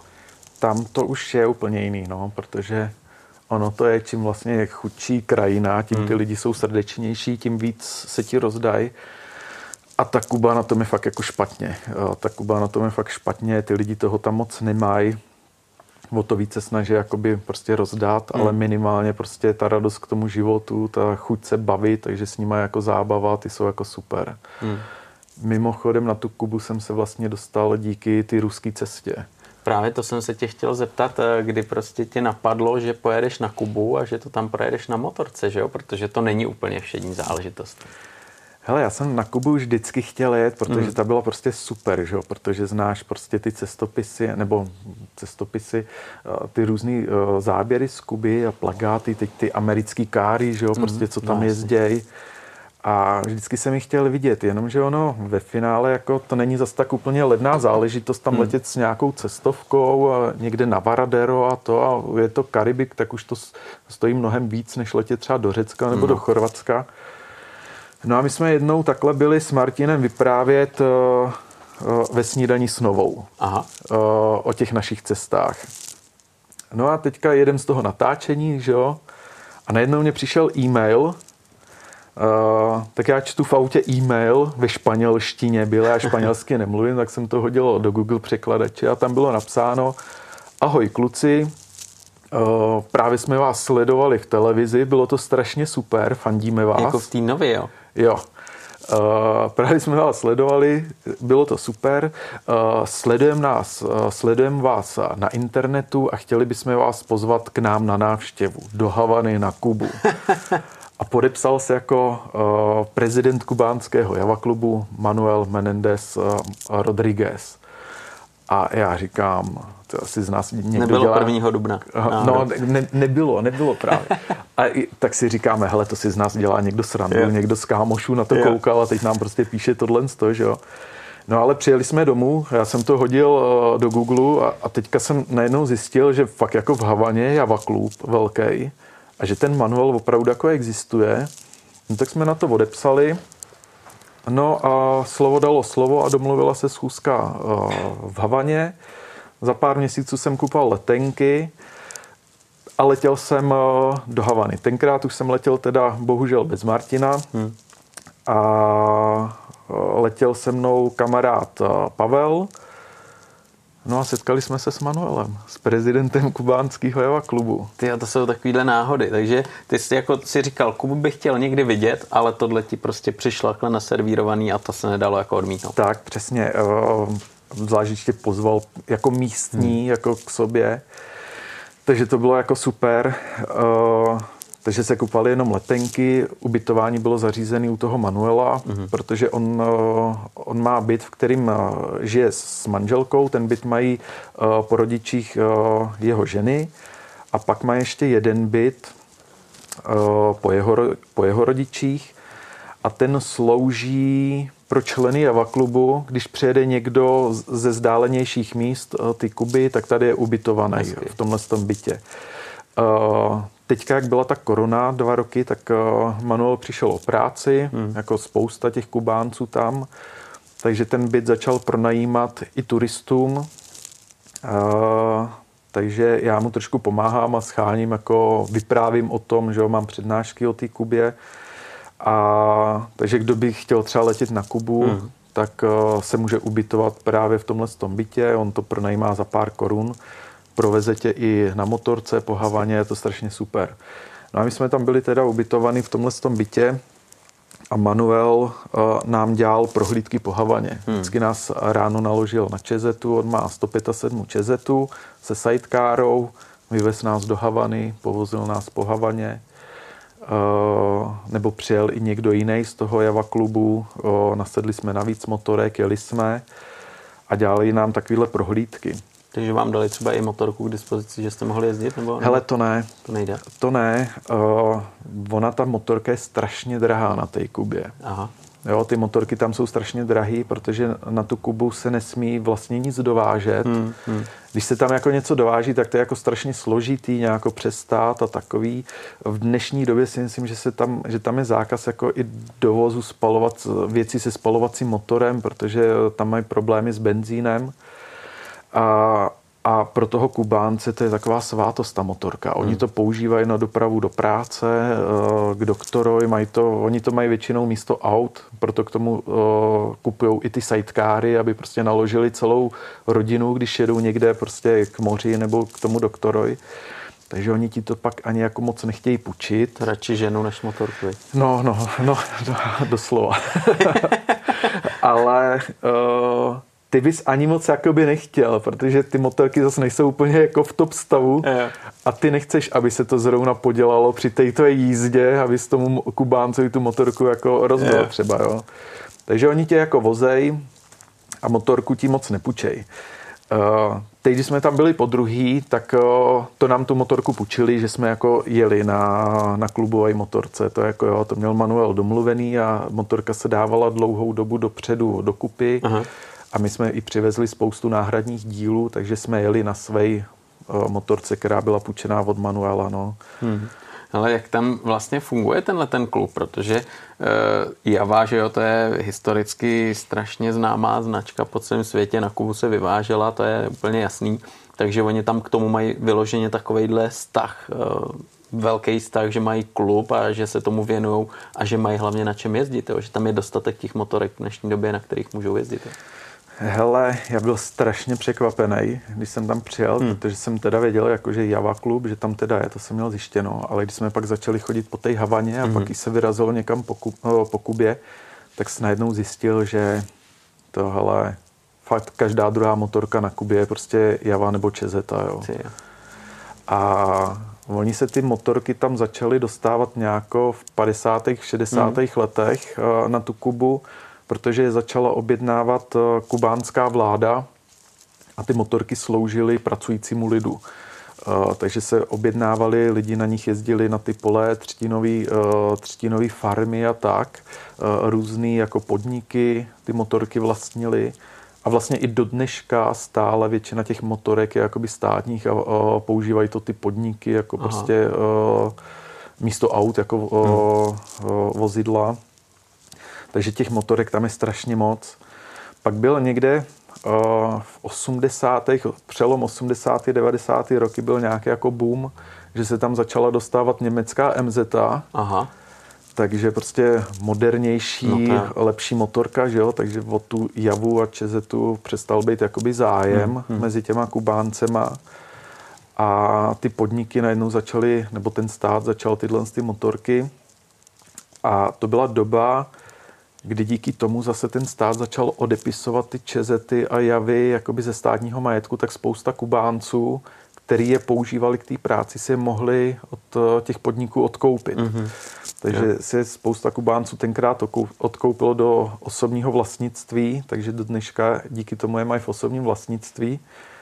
Kupovali to za pár korun tenkrát a Jenomže oni pak přišli, za, za krátkou dobu přišli na to, že ta MZ sice jako silná moderní mašina, ale za tu dlouhou éru těch Čezet a JAV, oni tam měli spoustu náhradních dílů. Jasně, že to vzali tam, tam. Víc. No a na ty MZ toho tolik nebylo hmm. a jak to bylo nový, tak to bylo strašně drahý, když se tam něco přivezlo, takže ty Kubánci se stejně zase začali vracet k těm javám Čezetám, no. A takže fakt jako těch tam je strašně moc akorát se tam už dlouhou dobu nesmí nic dovážet, hmm. takže prostě nejsou díly. Jo, to tam takže je... ty, když jsem tam něco vez, tak to muselo být jak zlato. Jo, hele, ty, jako ty díly, jako kdybyste chtěl zbohatnout na Kubě, tak tam prostě vozí díly, jo. Ale ono asi na cokoliv, nejenom na javy, na čezety, Ale ono to moc cokoliv. nejde, ne? To prostě to tam dovíst, nebo, nebo dá se to? No, no hele, dá se to. Dá se to, ale je to složitý. Já, když jsem letěl poprvé z té Kuby, tak manuálně právě vyprávěl tenkrát upívá, že jak to tam je prostě špatný, že vlastně hlavní myšlenka založení toho Java klubu byla sjednotit eh, ty milovníky těch československých eh, motorek, eh, těch JAV a ČZ, dát je jakoby dokupy, ty milovníky a ty vlastníky těch motorek, aby si mezi sebou začali nějak pomáhat a vyměňovat, když tak ty díly, kdo co doma má, že jo, hmm. prostě. A takže se založil kvůli tomuhle tomu ten klub, aby měli přísun jakoby těch dílů aspoň mezi sebou. Hmm. A právě mě to vyprávěl a já, když jsem se vrátil domů, a tak já jsem říkal, hele, já jim musím nějak pomoct a, a jich tam zkusil poslat jako balíček. Yeah. Jo, já posílám hodně balíky jako po světě, já sbírám mince Aha. a tak jako vyměňuju se sběratelem a po světě a tak si posíláme, já nevím, Argentina, Brazílie a prostě takhle. A tak jsem měl naučeno prostě posílat si balíčky jako po celém světě. No jo, jenže na Kubu to nejde, že jo. Mm-hmm. A tak jsem říkal, jak tam ten balík prostě pošlu. Do dvou kil jsem nějaký základní díly jako zabalil. Hele, volal jsem na FedEx, DHL a tyhle ty všechny světové přepravce, který prostě jako mají zkušenosti. Všude mě řekli, že prostě na Kubu ne, že mě prostě jako balík na Kubu nedostanou že to je prostě složitý a že asi by to ani nešlo kvůli uh, clu a takovýhle ty věci. A prostě jsem nesehnal přepravce, který by mě to tam dostal. Hmm. A jednoho dne říkám, hele, už mě nic jiného nezbývá, tak jsem ten balík sebral. Odešel jsem u nás na Českou poštu na pobočku, vyplnil jsem podací lístek, prostě Kuba, Havana, dal jsem to tam paní, Mazec. toto vzala, naťukala do počítače, za měsíc byl ba- balík na Kubě. Ty brdě, no tak vidíš. Ale normálně já je nechci jako hanit, jo, protože musím strašně chválit, ale jako normálně oni ti ztratí, já nevím, balíček, když objednáváš něco se e-shopu z vedlejšího města, jak se to ztratí. A pak na Kubu prostě úplně bez problému, jo. Ty, ale to byl dražší balíček eh, doprava, než, než to vevnitř. ne? No, hele, nebylo to zas až tak hrozný. Jo, dalo se Jo, to. dalo se to. Ten balík eh, do těch dvou kil vyšel asi na 800. Je to dost jako na dopravu, to ne. ale To jsem čekal větší pumelenici. no, hele, kolem 800 to bylo, takže to bylo jako v pohodě. A ještě to bylo tak, že ten balík, ty ho sleduješ podle toho trackovacího No, no, no, čísla, že tak sledoval, kde, kde je a byl asi za měsíc prostě na Kubě, Hmm. pak teda na zhruba dva měsíce skončil někde na celnici. Ty jo. Protože oni to tam pak jako zkoumají, Mhm, mm-hmm, co, mm-hmm, jestli mm-hmm. pustějí, nepustějí. Teď Je. oni zjistí, že to jsou teda náhradní díly, že toho není tolik, mm. tak to teda pustili. Hmm. No a když to šlo, tak jsem to pak začal dělat, že se začaly balit balíky a posílal jsem balíky prostě dílu na Kubu, že jo, manualovi. Eh, Do toho jsem vždycky přidal několik krabiček eh, paralenů i balginů, protože Aha. Oni tam nemají vůbec léky na Kubě. Mhm, mhm. To je největší problém tam eh, v poslední době, takže se k tomu přidávaly prášky. A to normálně prošlo. Jo, jo. silnici. Hele, Kuba, jak na tom je špatně s těma léčivama, Hmm, hmm. tak oni dokonce mají i v těch celních předpisech, že je možný na Kubu dojíst 25 kilo nebo 20 kilo léčiv. Protože jak oni to tam nemají, tak oni sama ta vláda Jasně. je ráda, když to tam přiveze Umožní ten to. turista. Jakoby, jo. Takže ty tam nesmíš, hele, ty nesmíš přivízt na Kubu o, video a rádio, ale můžeš tam přivízt 20 kilo léku. Jo. Jakože nemůžeš třeba GoPro tam dovíc. Nebo... Jo, tohle, hele, jako kamery a toto už dneska jako nezakážu asi, jo, ale ještě v těch celních předpisech tam mají videorekorder napsané, jo, který na se... No, no, no, to se u nás nepoužívá 20 let, jo, No. ale na Kubě to ještě asi frčí, nebo to, tak to tam jako je zakázaný. A takže tohle to šlo, a, ale když chceš jako větší množství e, i těch dílů, tak už to pak je problém. Hmm. A když jsem tam letěl teďka po druhý, tak jsem eh, chtěl přivízt víc věcí a tak jako mě napadlo, napsal jsem na těch eh, našich sociálních sítích s Javou na cestách, eh, že poletím na Kubu a že kdo má z těch našich fanoušků nějaký náhradní díly na Javy Čezety, eh, přebytečný, co by eh, chtěl darovat klukům na Jasně. Kubu, takže mě to může poslat a že já to tam vezmu. Mhm. A tak lidi začali posílat náhradní díly, začali psát, hele, já doma nemám nic na motorky, ale pošlu ti třeba stovku a něco za to kupte, tak hmm. i se sešlo pár korun, tak se za to nakoupili nový nějaký díly a nakonec jsem odlítal na Kubu a měli jsme 25 kilo náhradních dílů na Javy a Čezety. Takže obří kufr se No. ještě musel přivobjednat a letěl jsem úplně euforie, že prostě 25 kilo náhradních dílů, jak tam budeš klukům, slavnější než Elvis. no, jak tam prostě těm klukům pomůžu, že a to. A fakt jako super a teďka jako sedím v tom letadle, ty tam letíš, já asi 14 hodin Hmm. A teď sedím v tom letadle asi dvě hodiny před přistáním, říkám, ty jo, ale jako v tomhle množství asi už bude vlastně problém uh, na té celnici, protože se jako nesmí, že. A úplně mě to jako docvaklo až fakt jako v tom letadle, že asi bude problém prostě. Hmm. No a taky jako byl, no. Uh, hnedka jak ti vědou zavazadla na tom páse, tak jak jsem chytnul tenhle ten velikánský kufr s těma dílama, tak už za mnou stáli policajti, celníci, děsně na mě křičeli, Aha. Uh, vůbec nevím co, protože je španělsky, Hmm. ale vydedukoval jsem, uh, co asi se jim nelíbí. Člověk tuší, viď? No, táhli mě, odtáhli mě stranou do takové místnosti, tam byla taková celnice, strašně na mě ječela a že to musím dát tam na rengen, jako ukazovala, tam měli jako rengen s monitorem, tak jsem to tam položil, ten kufr. Teďka koukám na ten monitor a úplně jsem se zhrozil, protože jak tam byly ty, uh, já nevím, ložiska a řetězy a lanka a tohle, to, tak to vypadalo na tom monitoru, jak když tam máš složenou nějakou bombu v tom kufru. Říkám, pěkně. A e, ty celníci, jakože ať to dám na zem a pomalu otevřu. Aha. Jak jsem to dával na zem, tak všichni utekli do zádu za takovou betonovou zeď vysokou se schovat. Jak jsem to otevřel, tak tam na mě vykouknul kus papíru. Já jsem si vzpomněl, že on mě Manuel posílal uh, dopis mm-hmm. ve španělštině s razítkem a oficiálním prezident uh, Java klubu. Že jo? Tam ty štemply na Kubě furt ještě něco znamenají, ať to je jakýkoliv. A že kdyby se něco dělo, takže by mě to mohlo pomoct uh, na té celnici nebo to, tak jsem ten papír vzal, ukázal jsem ho té celnici, teď ona si ho přečetla a najednou z těch vošklivých, hnusnej ženský se stala krásná, milá dáma, chytla mě za ruku, asi tisíckrát mě řekla gracias, gracias. Ty. Vyvedli nás ven eh, před letiště jakoby s, s eskortou, tam nám zase ještě tisíckrát poděkovali a to je super. No hele, v tom dopise bylo napsáno jenom, toto je dar kubánskému lidu. Tyto díly budou sloužit lidem pracujících na polích a třtinových farmách. To bylo celé, co tam bylo napsané. Nic víc, nic míň.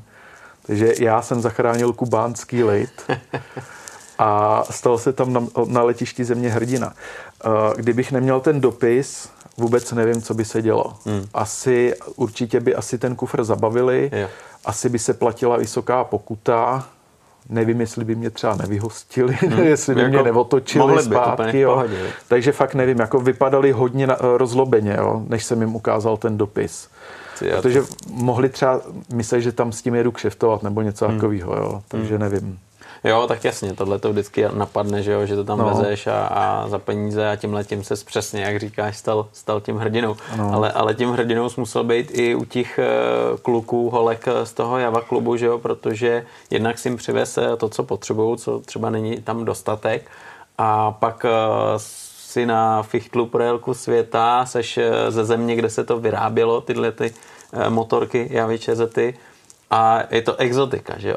Prostě. Jo, to je, jako to je pravda. Toho hrdinu jako opomenem, to tak jako eh, neberu, ale uh, jo, uh, oni hlavně, oni prostě nás Čechy mají strašně rádi.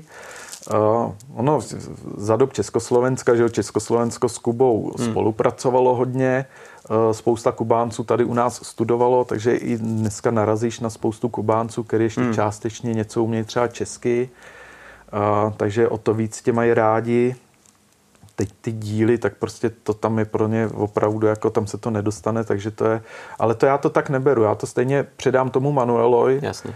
a ten Manuel to pak dál distribuje uh, mezi ty členy, hmm. který to potřebují, kdo co, komu co zrovna chybí. A letos teda, když jsme projeli část té Kuby uh, na těch motorkách, tak jsme to udělali tak, že se právě tenhle ten velký kufr rozdělil na dvě části hmm. u Manuela, půlka zůstala v Havaně. Jasně a druhou půlku jsme vezli s sebou po té Kubě. A ten Jeva klub má dneska přes 500 členů hmm. po celé Kubě. A ta Kuba je rozdělená do několika regionů, tak v každém regionu je daný reprezentant, hmm. který má na starost to, to svý území. Takže když jsme jeli přes ty regiony, tak jsme se setkávali s těma reprezentantama a těm se předávali balíčky s těma dílama, mm-hmm. ty to zase dál distribuovali mezi ty svý členy. No. Hmm, hmm. Ale tam je známý kubánský rum, doutníky, užili se si tam i jako tady večírky, nějaký jako posezení, povídání o motorkách, o tom, jak to tam funguje s těma místníma lidma, protože to je vždycky to nejzajímavější, že jo, dostat se mezi místní lidi, posedět, mm-hmm. pokecat, zjistit, jak to u nich funguje, oni určitě se zajímají o to, jak u nás to funguje. Uh, jo, Uh, ono tam to je teda složitější s těma Kubáncema někde jít třeba do restaurace nebo jako na pivo, jak mm. by si představoval, Jasně. protože ono to je pro ně strašně drahý. Mm. Jo, mm. takže mm. oni jako ty běžní Kubánci jako ani do té hospody moc nejdou. Uh, my jsme s tím Manuelem hodně chodili s těma pár jeho kamarádama nějakýma kolem něj, ty spoluzakladatel a to. A On si při té první naší návštěvě pro nás připravil poslední víkend takový překvapení. Uh, on ten jejich klub zhruba dvakrát do roka pořádá velký Javasras, kde se sjedou prostě ty uh, majitele těch jav, čezet a uh. prostě se fakt jako celý den baví různý soutěže a to. Uh-huh. A když měli přijet teda kluci z České republiky, že jo, tak on svolal ten Javasras na ten poslední náš víkend na Kubě. Uh-huh. A my jsme o tom nevěděli. A on ráno nás naložil na motorku, vyvez nás za Havanu a teď jsme přijeli ráno, tam bylo takový velký odstavný parkoviště a tam asi 80 prostě čezet a já a celý rodiny, prostě na každé čezetě javě minimálně dva, tři lidi seděli, protože jedou celá rodina, že jo. A od tam se pak vyráželo někam dál za Havanu do takového bungalovu, bazén tam byl. No a tam se celý den jako bavilo, tancovalo se a dělali se různé soutěže na těch motorkách, jo, a fakt jako jsme to tam viděli, jak se ty Kubánci baví, bylo to strašně super, no. A tam jsme se s nima bavili o tom, jak to tam jako by chodí, co tam je špatně, co tam je dobře. Hmm. Ale oni ve směs jsou jakoby zvyklí na to, tak oni si ani jako nestěžujou. Jo? Hmm. Oni spíš ti říkají, co tam je dobrýho, nestěžují si to, co je špatný, protože to jako jakoby nevnímají. No. Hmm. Takže... A co tam, hele, co třeba oni vnímají, že je tam super, co mají rádi, co se jim líbí, jako co ti vychválej, takhle, když tam přijedeš cizinec? Uh, no tu zábavu. Zábavu. Room, room, ta, uh, room, tancování, oni tancujou, že jo, hmm. takže zpívají, což jsou zrovna dvě věci, které já neumím, neumím tancovat, zpívat. Že já jsem uměl ten room teda. Jo, to jsi ukázal. Jo, to mě šlo dobře. No hele, s tím rumem, uh, oni jsou hodně zvyklí taky to jako míchat, že jo? Oni tam pijou ty drinky, takže uh, kdekoliv minimálně zalejt rum kolou aspoň. Jo? No, a teď my jsme tam vezli prostě flašku slivovice zase, že jo. A uh, byli jsme na nějaký menší, u Manuela jsme byli na nějaký menší jakoby party, nás pozval, tam přijelo pár těch uh, přátel kolem něj a tak jsme tam přinesli tu flašku té slivovice a teď jako, že mi teda ten náš národní alkohol, že jo, tak oni, jo, super, tak to tam roz, rozbalili, rozdělal to, že jo, a než jsem stihnul cokoliv říct, tak to rozlil do těch skleniček a celý to zalil kolou, že? Jak jsou prostě na to zvyklí a teď jo. vidí čírej alkohol, prostě kubánský rum bílej taky, jo. že jo, a to, tak to zalil kolou a jsem neměl, jsem neměl co říct k tomu, že jo. tak jsme tam pili slivovici s kolou, musím říct, že to bylo fakt jako hnusný. Mm, to, to jsem teda nikdy neochutnal, ale no, ani nech, pěkný hnus. Ani nechtěj, hele. A, ale oni zase byli milí, takže oni jako to tam pili. Jo. Viděl jsem, jak se jim křivila ta pusa. To víš, to je ale, ale strašně to chválili, jak jako to tady máme strašně dobrý. No. Jo. A, takže jako ta zábava, to tam mají, to tam mají jako super. No. Hmm. A trápí je asi to, že prostě mají nedostatek třeba těch léků, dílů. Hele, oni mají nedostatek všeho. To je základních potravin, hmm. léky, hmm. díly, všeho. Uh, nejhorší teďka to je po té koroně. Ta Kuba na tom byla vždycky špatně, ale Jasně. teď, jak byla ta korona, tak oni se zavřeli na dva roky vlastně proti, o, proti celému světu, že se tam nemohl nikdo dostat. Já to vlastně měl o, v porovnání, protože my jsme byli poprvé na Kubě, když začínala korona. Mm-hmm. My jsme přistáli v Praze na letišti a dva dny na to se zavíraly hranice o, většiny států mm-hmm. po mhm. světě. Mm-hmm. Kuba se zavřela taky. A teď jsme tam byli dva roky potom, kdy se otevřela, takže jsem to měl jako, jak porovnat. A za ty dva roky to tam šlo neskutečně dolů, že fakt jako to tam je bída. A teďka ještě oni tam měli za to půl roku, co už tam nejsem, co jsem se vrátil, tak to tam šlo ještě hůř, protože jim tam bouchla rafinérka, hmm do toho jim tam spadnul v centru Havany hotel, to bylo tady hodně u nás ve zprávách. Hmm. Hmm. Teďka se jim tam před třema týdnama prohnal ten velký hurikán. Jo, takže to tam je špatný. Oni tam mají teďka, když se prohnal ten hurikán, tak několik dnů, asi dva nebo tři dny, byla kompletně celá Kuba bez elektriky. Hmm. Což si nedovedu no vůbec představit. Nepředstavitelný. No. Ale to ještě jako Kuba, ona je asi o třetinu větší než je Česká republika, takže to není úplně maličký no, státeček, no, a když celý stát je prostě hmm. bez elektriky. Hmm. A do dneška tam mají furt výpadky té elektriky, tak eh, vláda vypíná prý eh, zhruba na 12 hodin denně elektriku, jo, takže to tam je jakoby špatný, no. Hmm. No, ono to člověku přiroste k srdci, že jo, ta země a teď to s nima prožíváš a hmm. sleduješ o to víc, že tam máš vlastně už i kamarád, věk. No, já s nima jsem v kontaktu vlastně s tím Manuelem, si píšem, se dá říct de facto denně, jako hmm. komunikujeme a to. Uh, plánujeme už další cestu zase, takže s nima jsem v kontaktu, sleduju nějaké skupiny na internetu, abych uh, to měl trošku v povědomí, protože fakt jako ta Kuba mě přirostla k srdci hmm. a hmm. je to takový, taková druhá domovina, bych řekl. I když hmm. jsem tam byl jenom dvakrát, tak fakt jako uh, ta země jako neskutečná, minimálně těma lidma. Jako. Hmm. Je to asi hodně nějaký intenzivní věď hmm. a, a vřelý a jak si přesně říkal, že tím, že toho moc nemají, tak jsou asi hrozně pohostinný a přátelský a vřelý. Mm-hmm, je to tak, je to tak. Hmm, jaký tam třeba má jídlo? Dá se tam dobře najíst? Jo, já zrovna, Kuba je ostrov, takže hodně mořský plody a tohle to já jako moc nemusím. to teda zas. Jo, takže to nemusím, ale ryby jako jo, to si tam dáš. Uh, úplně nějaký jako speciality jsme asi neměli a hmm. teďka to fakt jako bylo tak, že ani v těch restauracích toho moc neměli. Jo, takže my jsme tam teďka jedli hodně prostě hamburgery a hmm. pici. Hmm. Ale fakt, že to je úplně něco jiného, než když jdeš prostě na hambáč uh, někde tady ve fast foodu, protože Jasně. tam si to fakt jako dělají oni sami hmm. a to, takže to je úplně jiný. Ta pizza je jiná, než si dát někde v pizzerii u nás.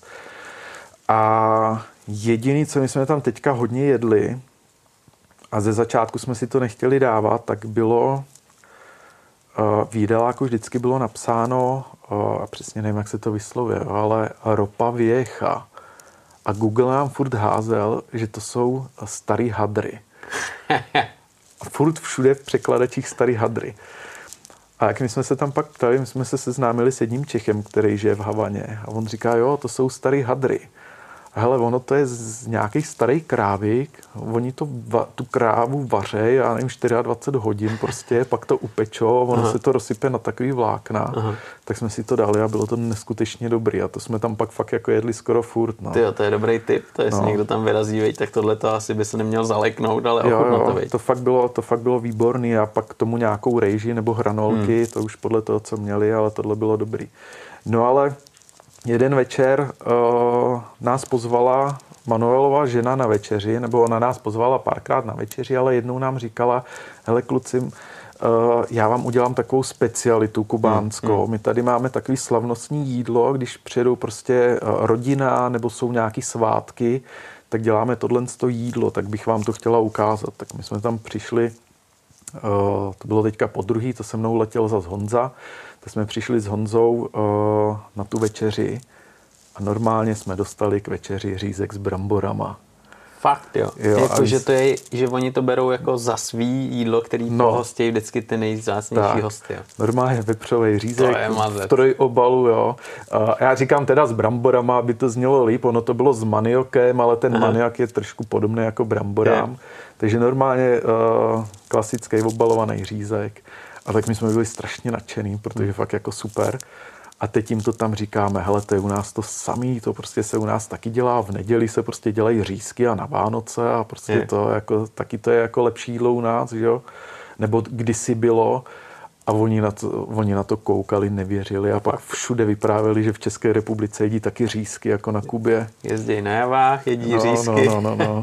A do jestli se ty řízky tam nedostali s těma javama Hele, třeba. Možná, že jo, možná, že jo. Tohle je zajímavý, tyjo, to je zajímavý, protože ten řízek, teda to, to, no, to no. mě překvapilo, je asi taky, no. To, jo. to je, zalejou to pivem, ne? Nebo pivo tam moc nejde? Uh, jo, jo, jo. Pivo tam mají, i si nějaký vyrábějí vlastní, mají tam taky několik druhů piva. Hmm.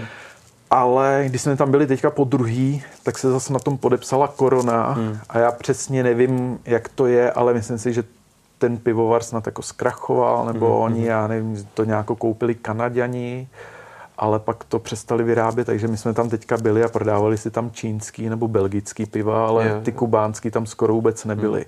Hmm. Ale při té první návštěvě tak všude byly kubánský piva a byly dobrý, byly hmm. dobrý. Hmm. Hmm. Michale, jak třeba oni sledují eh, teďkom, co vyrábí Java, respektive co nechci říct, vyrábí, produkuje. Jak je to prostě s Javou teďkom v této situaci? Sledujou to? Vnímají, že třeba Indie tam eh, teď vyrábí Javy? Hele, ani jako moc ne. To je nezajímá, to je něco nového, co k ním stejně nepřijde, takže no, to jde úplně mimo. jako oni jako v povědomí to mají, hmm. mají trošku, ale asi je to právě tolik nezajímá, protože vědí, že to tam k ním stejně nikdy jako hmm. nedorazí, jo. Takže jako zajímají se, ten manuel sleduje i týnec a tohle. My jsme i z týnce dostali nějaký propagační materiály, nějaký plagáty těch nových jav, co se teďka k nám dováže a to, hmm. ty, ty RVMky a tohle, takže jsem to tam vez štu z toho, jak se to tam rozdávalo chlapům, tak to tam mají všichni vylepeny v těch garážích, že jo, ty obrázky. Jako líbí se jim to, ale berou to prostě jako věc, jako já nevím, já když se kouknu třeba na Ferrari, tak mm, jako prostě líbí se mně, ale, ale nebudu ho mít, že jo. Klidně no. si ho tam někde no, nalepíš tak, do garáže, tak, no. řekneš bomba auto, ale, no. ale víš, že asi jen tak si ho nepořídíš. Hmm, jako to je logický, no. To je logický, že, že to takhle asi je. A třeba teď mě zajímá třeba i tvůj názor, protože ty na Javě jsi jezdil, jezdil jsi na Fichtlu, máš tady vztah nějakým způsobem tady v Kubě k té Javě. Jak třeba vnímáš eh, teďkom tu situaci tady s Javou? Já se musím přiznat, že já jakoby těm motorkám až tolik aby, uh, jakoby nerozumím, že já to beru pro sebe z toho cestovatelského hlediska, ale hmm. když tak jako na to koukám, uh, já nevím, já se jako třeba přiznám, že třeba jak přišla loni, předloni ta RVMK, hmm. mně se to docela jako líbí. Jo, takový uh, ten adventure. No, no, no. A uh, já nemám papíry na velkou motorku. a ale um, plánuju to už jako, že asi budu muset prostě. A teď přišla ta RMK a já jsem jako přemýšlel, že fakt bych si jako ty papíry udělal, jsem na ní seděl na nějakým javasrazu tam u nás a docela se mě to líbilo. Uh, bylo by to i fajn k tomu mýmu projektu, protože se jmenujem uh, S javou na cestách. Hmm a já nemůžu přejít na jinou motorku, že jo? To nemáš šanci, no. A prostě nepřejmenuju ty stránky, takže u tohohle z toho bych u toho jakoby částečně mohl eh, zůstat, i když vlastně to je stejně si myslím nalepená samolepka mm, na té motorce, tak, že jo? Protože tak, no. stejně je vyrobená v Argentíně, mm. uh, prodává se, myslím si, že se prodává různě i po Evropě, i pod jinýma jo. značkama, takže ve Španělsku to je možná RVM Tekken nebo něco je to, takového. Je to, je to různý, no. Je to no. různý, jako teď třeba dělají toho Scramblera, že jo, mm-hmm. tak ten mhm. se vyrábí v Číně, pak no. Eh, vlastně ani do té Argentíny nedoletí, jde rovnou k nám mm-hmm. pod uh, značkou jako Java, takže je to RVM. Je to, je to to, no, takový složitější, ale mě spíš zajímalo, jak třeba tohle sleduješ, jestli to sleduješ, ale, ale je fakt, že, že asi jak se tě to netýká tady u nás, že jo, díky těm papíru. Tak... No, ale zase na druhou stranu přes ty javy mně spíš přijde jako byl líto, že jako nevyprodukujeme hmm. my nic jako pořádného. Hmm. hmm. Když to zvládnou v té Argentíně, Uh, no tak Čína ty prostě mají peníze a Čína, to, ale Indie, že, to je to samý. No, ale ta značka je fakt jako do dneška po celém světě prostě hmm. znají tu javu. Je škoda jako neudělat něco pořádného. Ale já tomu nerozumím. Uh, ono asi vývoj nové motorky a spuštění nějaké uh, větší výroby asi obnáší jako asi ohromné finance, takže nevím. Hmm. Ale myslím si, že ta značka jakoby, jako za ní stojí to velký jméno, že by jako... Že se... by to se v pohodě dalo rozjet zase, protože to jméno přesně, já to vnímám taky tak, že to jméno je fakt uh, hodně známý, lidi no. to mají rádi, nejen u nás, po celém světě a že když by pomaličku, kruček po kručku začali dělat nějaký jednoduchý motorky, klidně dejme tomu na začátku s motorem převzatým, ale to mm. ostatní, kdyby bylo jejich, tak by to bylo fajn, že jo? A spoustu lidí by už jen proto zase tu javu si koupilo, no. Ale to je věčný téma, tohle.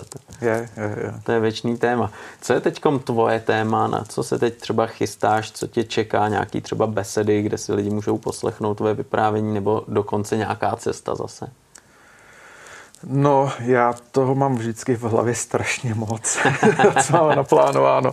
Já mám vždycky takových cest a to, pak vždycky uh, do toho přijde nějaký covid, nebo mm. já nevím cokoliv, takže vždycky to je málo, ale jako určitě dělám besedy, dělám teďka, vždycky z těch uh, cest dělám uh, povídání ze všech těch našich cest, co jsme projeli. Uh, teďka ta poslední je teda Kuba, protože jsme projeli s Manuelem zhruba polovinu Kuby na těch čezetách takže dělám eh, přednášky nebo besedy mm-hmm. o ty Kubě, eh, o té naší cestě a něco tam málo vyprávím i o tom, jak to na té Kubě chodí. No a plánuje se další cesta, že se projede, že se projede ta další část toho ostrova, kterou jsme neprojeli, protože Manuel z toho byl strašně hotový. Uh, on je prezident motorkářského klubu, mm-hmm. tak byl nejdál 150 km na ty motorce. Hezky. Oni totiž nejsou ty Kubánci zvyklí cestovat. Oni Aha. jak nemůžou moc z toho ostrova jakoby vycestovat, hmm. mají to složitější, tak hmm. ani moc necestují. Ani po té svý zemi, protože to je pro ně uh, drahý, nákladný. Hmm. A proto jsme se domluvili a vyrazili jsme spolu teda letos uh, na tu cestu a on z toho byl hotový a všude o tom teďka jako vypráví a už se plánuje teda další, další výprava. Ale necháme si rok pauzu. Jo aby se z toho nějak aklimatizoval hmm. zase a až obrok uh, tam poletíme. No. Takže uh, teďka mám v plánu ty přednášky. Uh, kdyby se někdo chtěl jít podívat uh, na povídání o Kubě, tak uh, na moje facebookové stránky nebo na Instagram se javou na cestách a tam mám vždycky rozpis uh, těchto z těch povídání. Hmm. A příští rok já jsem letos vyměnil, vrátil jsem se z Kuby, vyměnil jsem motorku za nohy a ještě jsem si zkusil vyšlápnout, takže jsem začal chodit Hezky. Eh, po svých, což se do tohohle pořadu moc nehodí. Takže já na příští rok eh, plánuju nějaký další trek, že bych vyrazil. Hmm, co znamená další? Uh, letos jsem byl, šel jsem svatojakubskou cestu do Santiago de Compostela, uh, sporta, tak příští rok bych chtěl jít nějakou jinou trasu a mm. mám naplánováno eh, přechod Malorky GR 221 cestu, tou známější. No. Jo, tak to zní dobře, to zní dobře. Já ti budu držet palce, ať tohle všechno klapne, ať tyhle ty své představy přetavíš do reality. No a na té Kubě, ať to, ať to pořád funguje takhle, ať tam dokážeš dovíst to, co chceš a ať jsou tam ty lidi vždycky takhle vřelí a máš spoustu zážitků. Díky moc, Michale, za povídání, že jsi přišel a bylo to moc milý. Já taky děkuji.